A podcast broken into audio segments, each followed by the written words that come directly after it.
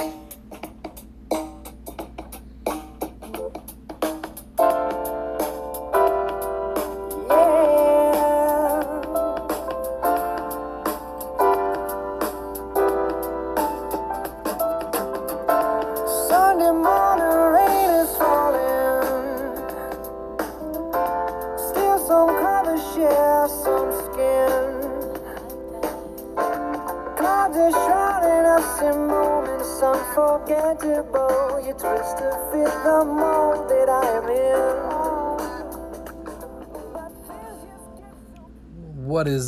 everyone? Jason Vest here with the After Ed podcast.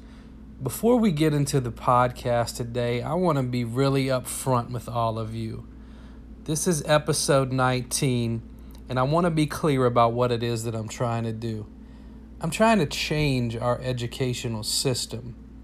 Now, there are pockets of excellence, but that's not good enough. And until every student, every student, is getting the type of experiences that allow for them to be creative and have fun and challenge themselves and solve problems and take risks and get out of their comfort zone, make a difference and connect with the local and global community. I'm going to keep doing what I do. Now, that being said, I started this podcast to highlight individuals around the world that are challenging the status quo so that you, Yes, you, the one drinking their coffee right now. You, the one on the treadmill at the gym. You, the one passionately nodding your head right now. Could keep doing awesome things with your students or hopefully inspire you to start. So, one final question before I introduce my guest today.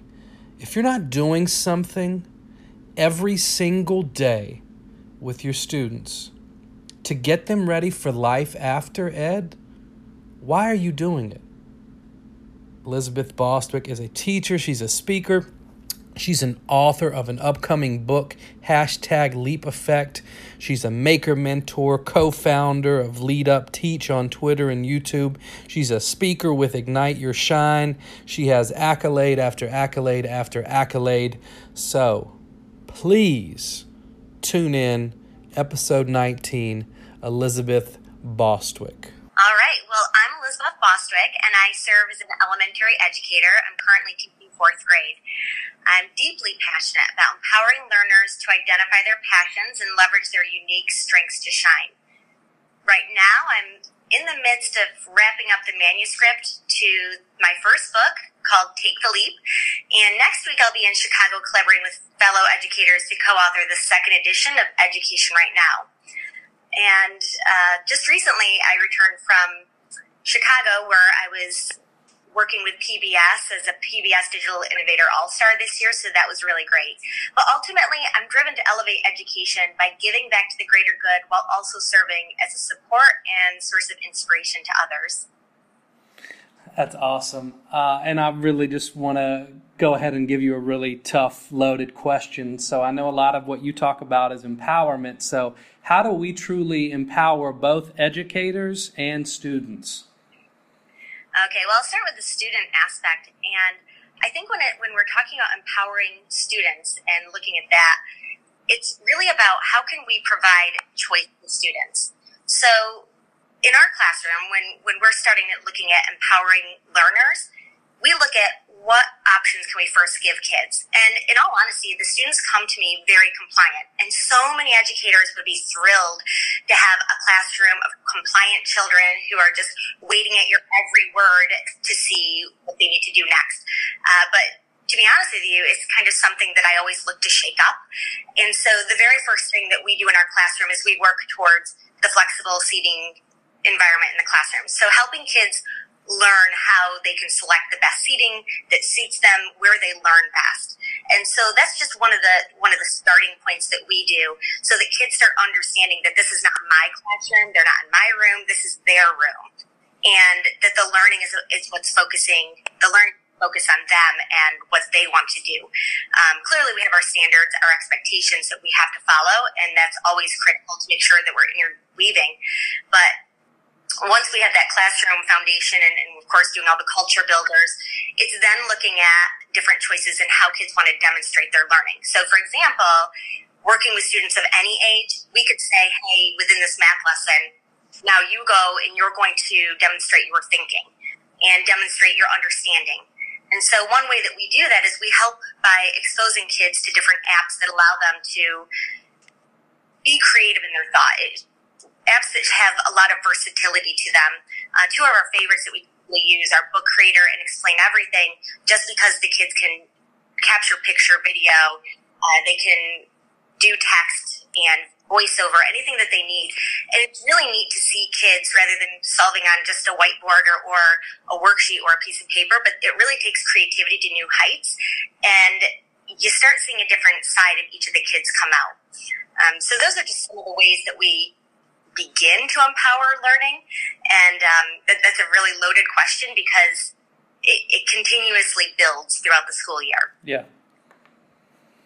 Well, I think um, those are great examples, and uh, I'm curious. I, I, don't want, I don't know where you're going to take this next question, and, and it's not meant to, you know, be pessimistic or negative um, at all. But I'm curious um, because I was able to pilot a class where we really and truly empowered kids this year.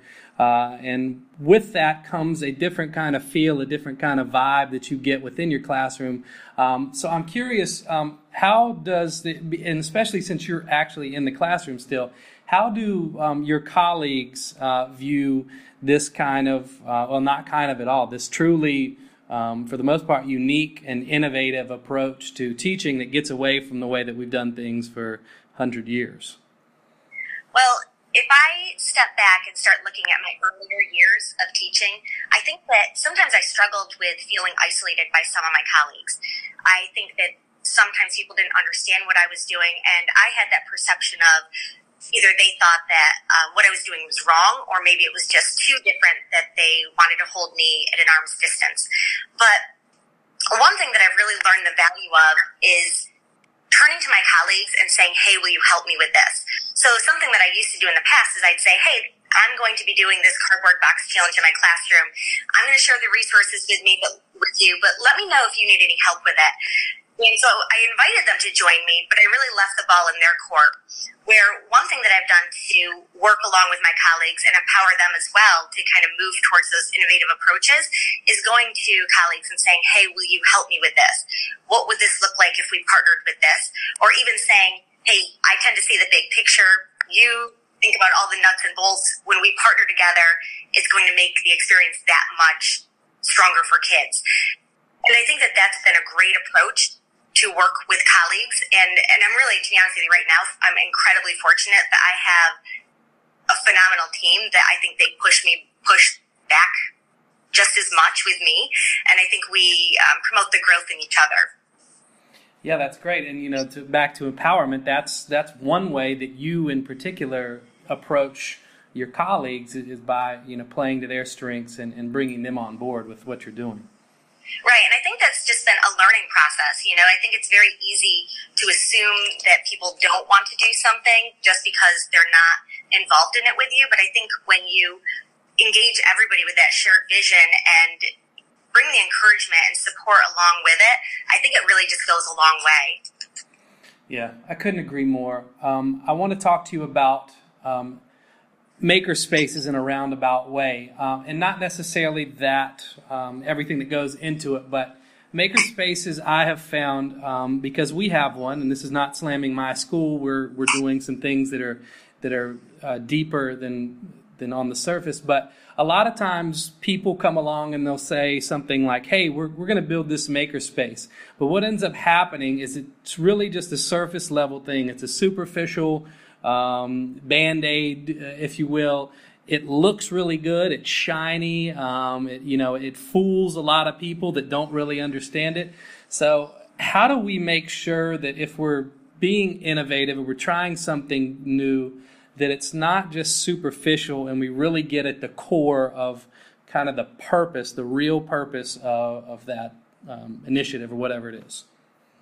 Yeah, well, I'm over here smiling quite a bit. I, I've had this very similar experiences to what you were sharing, and I think that we can. Uh, there's a lot of things are trending in education, everything from passion projects, project-based learning, maker education, and one thing that I've started to kind of bridge and grow into myself is is moving past the whole concept of simply maker space, but focusing on rather maker education we have a makerspace in our school, and I was part of that committee that really led that initially. We received an enormous grant that was split between three schools, so a $45,000 grant. And, and um, we were really fortunate to receive that. We had everything laid out, um, the vision for it, and included other people from the school to be able to contribute their voices to it as well.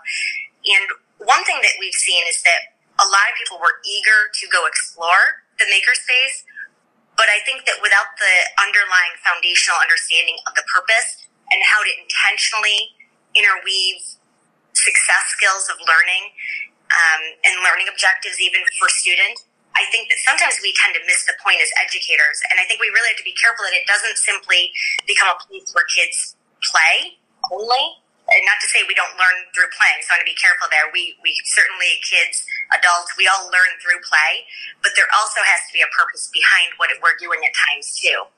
And like you said, they can look shiny and um, really impressive on the surface, but are we using them to a deep level? And I think that that's the challenge. I think that it really requires getting the right people to help facilitate it or lead the professional learning behind it. And I definitely think that you have to have the leadership that supports that vision to ensure that every educator understands the value because there is immense value. But if leaders aren't communicating that and they're not putting the right people there to support educators, it's almost communicating that it's not really very important. And I think that's a challenge. Yeah, and and you know uh, what I've seen is that um, at least at, at, my own school, we've um, we we were like you. We received a nice uh, grant to to build this space, and, and we're shifting um, to more of the mindset be, behind the, the maker movement. Um, and and we were close. Um, we we were close to just. Uh, being uh, on the superficial end, but we realized what we needed to do to really get it to that next level. Um, so we we're we're starting down that route. Um, but yeah, I've I've seen uh, you know in our district we're pushing. Uh, we're calling transformation, so focusing on deeper learning uh, and all of these great things. But we, we can't forget, like you said, the purpose. We can't forget the, the true change in pedagogy behind uh, these really transformational things we want to have happen. Right, I, I couldn't agree more. And I think that, that if we bring in that professional learning and then just the communication of the importance about all that is cultivated in maker education. Um, I think sometimes with schools, because of the mandates, we are focused on the data and coming together for data huddles and communicating information that is from anything from standardized tests to local assessments. And that sends the message that this is the primary importance. And clearly they're of importance. We can't be neglectful and, and not acknowledge those. But at the same time, if we're never coming together to look at how are we cultivating empathy in students or critical thinking, curiosity, I, I think then we're not communicating the value of those skills as well. Yeah, that's that's a great point. Um, so, kind of sticking with the, the trendiness uh, of buzzwords in education, you know, uh, there, there are a lot out there. And one of them is, in fact, innovation. Um, I even uh, called this class that I piloted this year an, an innovation class. We, we rebranded our uh, study hall period this year at the middle school level to uh, be called Innovation and Literacy. Uh, so it's a word that gets thrown around. So, in your opinion, um, your experience, what exactly is innovation and why is it so important in 2018? It's a great question. I think sometimes innovation tends to be another buzzword that does get thrown around. However, I think that as educators, we're constantly innovating, but in different ways. And it's really moving away from the way that we've always done things. So innovation in my eyes is when we iterate or shift what we're currently doing to create better experiences for learners or even when we create something that's completely new or different based on what we observe from our students. We innovate when we create authentic learning experiences or identify ways to infuse passions into learning to really develop that intrinsic motivation. And, um, you know, in, in speaking of that, my belief is that if something is already working and we see the results, we should continue that. But if we notice that our learners are disengaged or not demonstrating growth, we need to revamp what we're doing. And that is all about innovating and um, just providing those ultimate, ultimate learning experiences for learners. So, are you saying that sitting kids in rows and making them regurgitate facts is not innovation? I would have to say no, and, and I think that one of the reasons why I'm so driven and passionate about this topic is just watching my own two children journey through school. I have a son who's about to be 14 and another son who is going into sixth grade and he's 11 right now. And, you know, I watched these two grow from the time they were babies and being extremely curious. I mean, our son Julian was outside curious about how the wind moved the tree branches and he wanted to know more about the structures of flowers and there was such intense curiosity. And unfortunately, as I've seen our children go through the school system, they become less curious, less motivated. And that's part of the reason why I'm so dedicated to this mission. Yeah, you you are um, preaching to the choir on that. My kids are a little younger. My kids are four and two, uh, and they are. You know, my oldest is has been in preschool. Um, my youngest is getting ready to start, and so the evidence that I was able to gather from being able to pilot this class that focused on design thinking and entrepreneurship and really just uh, empowerment and self awareness and everything that you get when you give kids um, what they need and let them run with it. Um, I just I can't go back knowing what I know now and knowing that my kids are someday going to be a part of some type of system. Um, and so I know that you know that, uh, and we have unique perspectives being um, on the front lines as educators and being connected to what's happening in the world in education. But some parents don't, and they only know what comes home in the homework folder, in the book bag, or what they see on back to school night. So, in your mind, you know, what do we have to do? Because I would argue that we, uh, as educators, don't do enough to educate the parents and really bring them on board uh, to help support what we're trying to do um, as far as innovation goes, as far as deeper learning, authentic experience, whatever you want to call it. So, in your mind, what is it that we can do better? Are you asking what we could do better to communicate with parents or in the schools? Um, well, I, I, guess really the, the parent side. So, right. we'll start with that. I think at looking at what we could do to support parents in understanding the importance of innovation is they have to understand the fact that we're educating kids for not just their future, but to live in the world that they're in now. And that, I mean, the world's always changing. We've seen that. And that's a, that's a big verbiage that's always thrown around that our kids are going out into their future and, and they need to be prepared for that. And I think every parent at the heart, they want their kids to be prepared. I think that there's a huge underlying understanding that the only way to prepare kids for their future is through getting them to have a great GPA and to be able to um, go on to college and that way you're gonna just to be set for a career. And I don't think that's the case for our kids anymore. I think there are so many opportunities through entrepreneurship. And I think it takes time to communicate with that parents. I think we need to be able to have those parent nights. I think even having maker education community nights where families are invited in, or if people are doing project-based learning, having that expo at the end of a project so that parents can come in again, see the authentic connections that kids are making with the community or what it is that they're posing to take action with in their community. I think when parents can see the connection to what they're doing in the classroom and that it's not just something that's being assessed and then graded, I think then parents make the connection of uh, the deeper level of the education kids are receiving.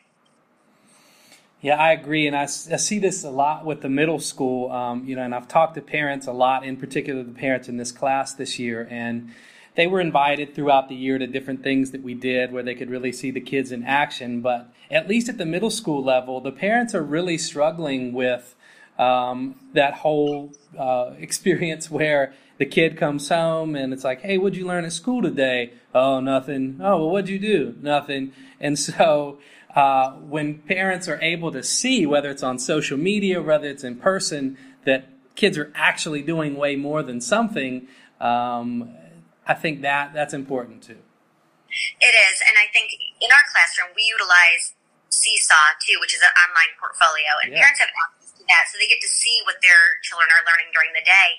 But we also have a YouTube channel and a class website, so we can include the links of videos that students create, and it just it. I believe that parents become so much more supportive when they see the authentic learning and when they start having eyes open to what's possible in school, which is really neat too. Yeah, it is. So you alluded to it um, uh, a minute or so ago, but I want you to look into your crystal ball right now, and I would like you to tell us uh, what the future looks like and how we get teachers and students ready for it. We'll say, um, so what, whatever class you had this year, we'll say, you know, 15 or so years by the time they, they get to, uh, or not 15, 13, 12, 13 years by the time they get to uh, graduate high school? What what does that future look like for them? From my understanding, and just from the conferences I've attended and books that I've read, my understanding is that the future is going to continue evolve to evolve where there's going to be more automation, so more robotics doing menial tasks that sometimes we just assume other people are going to be doing, and I think that we need to prepare our kids not just to be able to complete tasks but to self-initiate.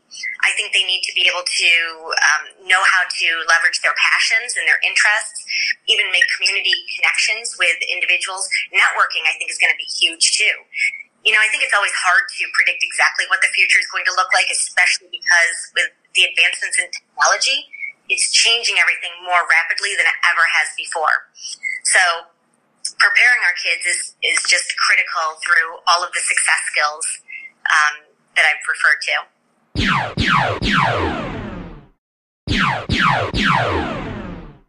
All right, Elisabeth, those were the easy questions. I have 10 questions for you. Um, you have a rule and an only rule that you try to answer them as quickly as possible. Oh boy. Are you ready? I'm ready. Okay. So, first question coffee, tea, or water? Coffee. Back roads or interstate? Interstate. By the fire or by the beach? Beach. Best concert you've ever been to? Maroon 5. Favorite team in New York? Yankees. All right. Three people you'd like to have dinner with? Oh boy. Um, I would like to have dinner with George Couros, Katie Martin, and LaVonna Roth. All right, so you somehow managed to get the three of them together. Um, where are you taking them to eat? Um, a tapas restaurant. Last book you read that really, really impacted you? Learner Centered Innovation by Dr. Katie Martin. All right, other than you, who should everyone be following in education, or maybe not in education right now? Boy, that's tough too. My gosh, there's so many people to follow. I I can't. That's that's too hard to narrow down. There are so many educators who are outstanding on Twitter to connect with. All right, fair enough. So uh, we'll make this one easy. Last one. So I know how I found you and your work, um, but for those listening that are interested in you and what you do and are getting ready to do, um, how do they find you?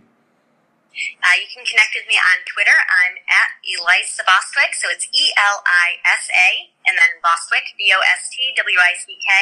Or you can check out my website at elisabethbostwick.com. All right. Thank you very much for being on the show. Thank you. Hey, everybody, what's up? Jason Vest here from the After Ed podcast. Look, we are growing. We are having amazing guests on, but we need you to subscribe. We need you to refer guests for the show. We need you to go and leave reviews only to help us get better and spread our message. If you love what you hear with the podcast, head on over to Twitter at Mr. Vest RVA. Instagram is the same name. give me a shout out there as well. Also, if you want to check out what my students are doing from this innovation class that I always reference, check them out on the various social platforms at Innovate HC. That's the number eight, Innovate HC. Thank you guys. Enjoy your day.